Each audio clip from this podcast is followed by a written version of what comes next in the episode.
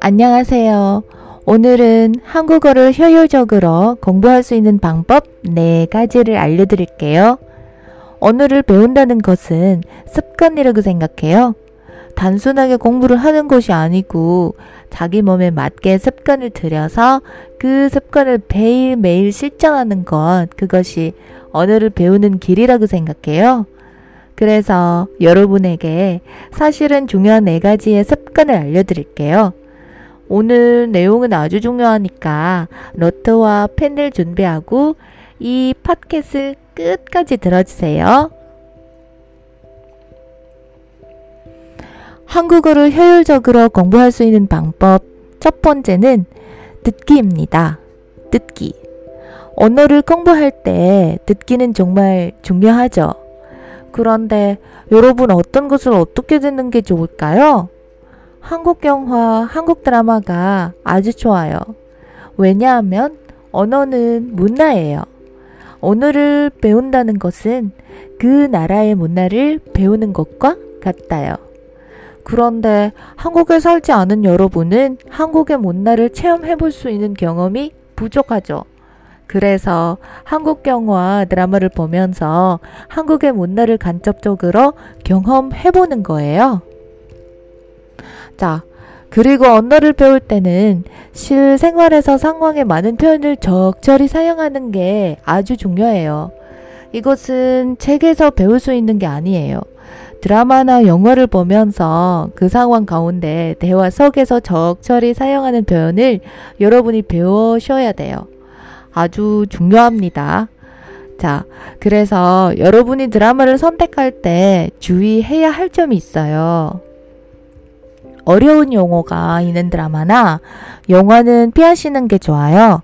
예를 들어서 의학 드라마. 어려운 용어가 너무 많고 이런 표현을 여러분이 일상생활에서 사용하지 않아요. 그래서 의학 드라마, 전쟁 영화, 판타지 이런 영화는 피하시는 게 좋아요. 그리고 너무 오래된 드라마나 영화도 옛날에 사용하는 말들이 많기 때문에 그런 것들도 피하시는 게 좋습니다. 그래서 드라마 중에는 그녀는 예뻤다. 그리고 내 아이디는 강남이인. 그리고 영화 리틀 포레스트 이런 로맨스 코미디 드라마 영화를 선택해서 보고 듣는 게 좋습니다. 드라마나 영화를 선택하고 매일 음악 듣듯이 그냥 조금씩 들으시면 돼요. 그런데 여기서 더 중요한 것은 매일매일 조금씩 나누어서 한 시간씩 한 시간이 힘들면 30분이라도 매일 집중해서 듣는 연습을 하셔야 돼요. 집중해서 들을 때는 모르는 단어를 찾아가면서 내용을 이해하고 30분씩 집중해서 영화를 보고 그 상황 속에서 쓰는 표현들을 들으셔야 합니다. 자, 예를 들어서 2시간짜리 영화 하나를 30분씩 매일 나누어서 본다면 여러분 일주일이면 영화 한 편을 집중해서 볼 수 있게 되죠. 자, 일주일 동안 영화 한 편을 집중해서 다 들었어요. 그리고 여러분 일주일이 지나면 그 영화를 배경음악처럼 틀어 놓았을 때 정말 자연스럽게 그 영화의 모든 대사들을 다 듣고 이해하시게 될 거예요.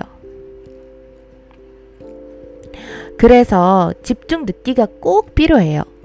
집중해서 영화를 매일 조금씩 듣고 그 다음부터는 음악 듣듯이 흘려 들으시는 게 반복되시면 이 영화에서 나오는 표현들을 편안하게 들으실 수 있어요. 그래서 이런 방식으로 듣기 연습을 한 번 해보세요. 자, 그리고 두 번째는 단어입니다. 단어. 자, 새로운 단어를 외우는 것 여러분도 잘 알고 계시죠?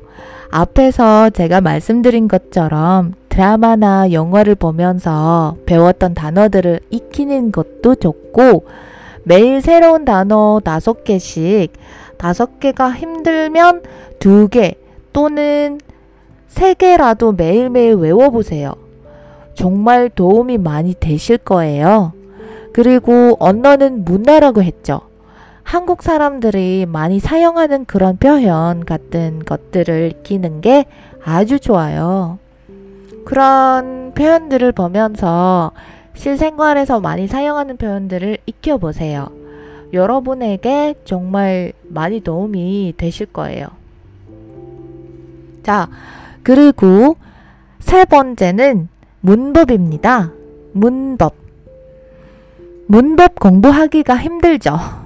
그런데 제가 왜 문법을 말씀드리냐면 예전에 제가 한국어를 가르칠 때 두 명의 학생이 있었어요. 한 명은 처음부터 문법을 꾸준히 재개적으로 공부한 친구가 있었고, 한 명은 실생활에서 부딪히면서 한국어를 공부한 친구가 있었어요. 그런데 이 두 친구는 처음에는 차이가 나지 않아요. 하지만 시간이 갈수록 문법을 꾸준히 공부한 친구가 나중에는 더 체계적으로 한국어를 구사하고 더 긴 문장을 만들 수 있고 그리고 더 유장하고 그리고 한국어 실력이 더 빨리 느는 것을 제가 봤어요. 그래서 문법을 기초부터 탄탄히 공부를 하시면은 나중에 여러분 조금 더 유창하게 그리고 정확한 한국어 문법을 사용하면서 한국말을 사용할 수 있을 거예요. 그래서 여러분이 문법을 공부하실 때 저는 이 책을 추천해 드려요. 그게 뭐냐면 Korean Grammar in Use Beginner. 이 책은 기초부터 아주 쉽게 배울 수 있도록 문법 정리가 잘 되어 있어요. 그래서 문법 공부를 조금 소홀히 하셨더라면 오늘부터라도 문법 공부를 꼭 하시길 바래요. 자, 그리고 마지막 네 번째는 목표 정하기입니다. 여러분들 모두 한국어를 공부하는 이유가 있죠. 그리고 목표도 있을 거예요. 그 목표를 어, 여러분 정확하게 구체적으로 정해보세요. 내가 한국어를 공부하는 이유, 그리고 한국어를 공부해서 나중에 무엇을 하고 싶은지 그 간절한 목표가 있어야 해요.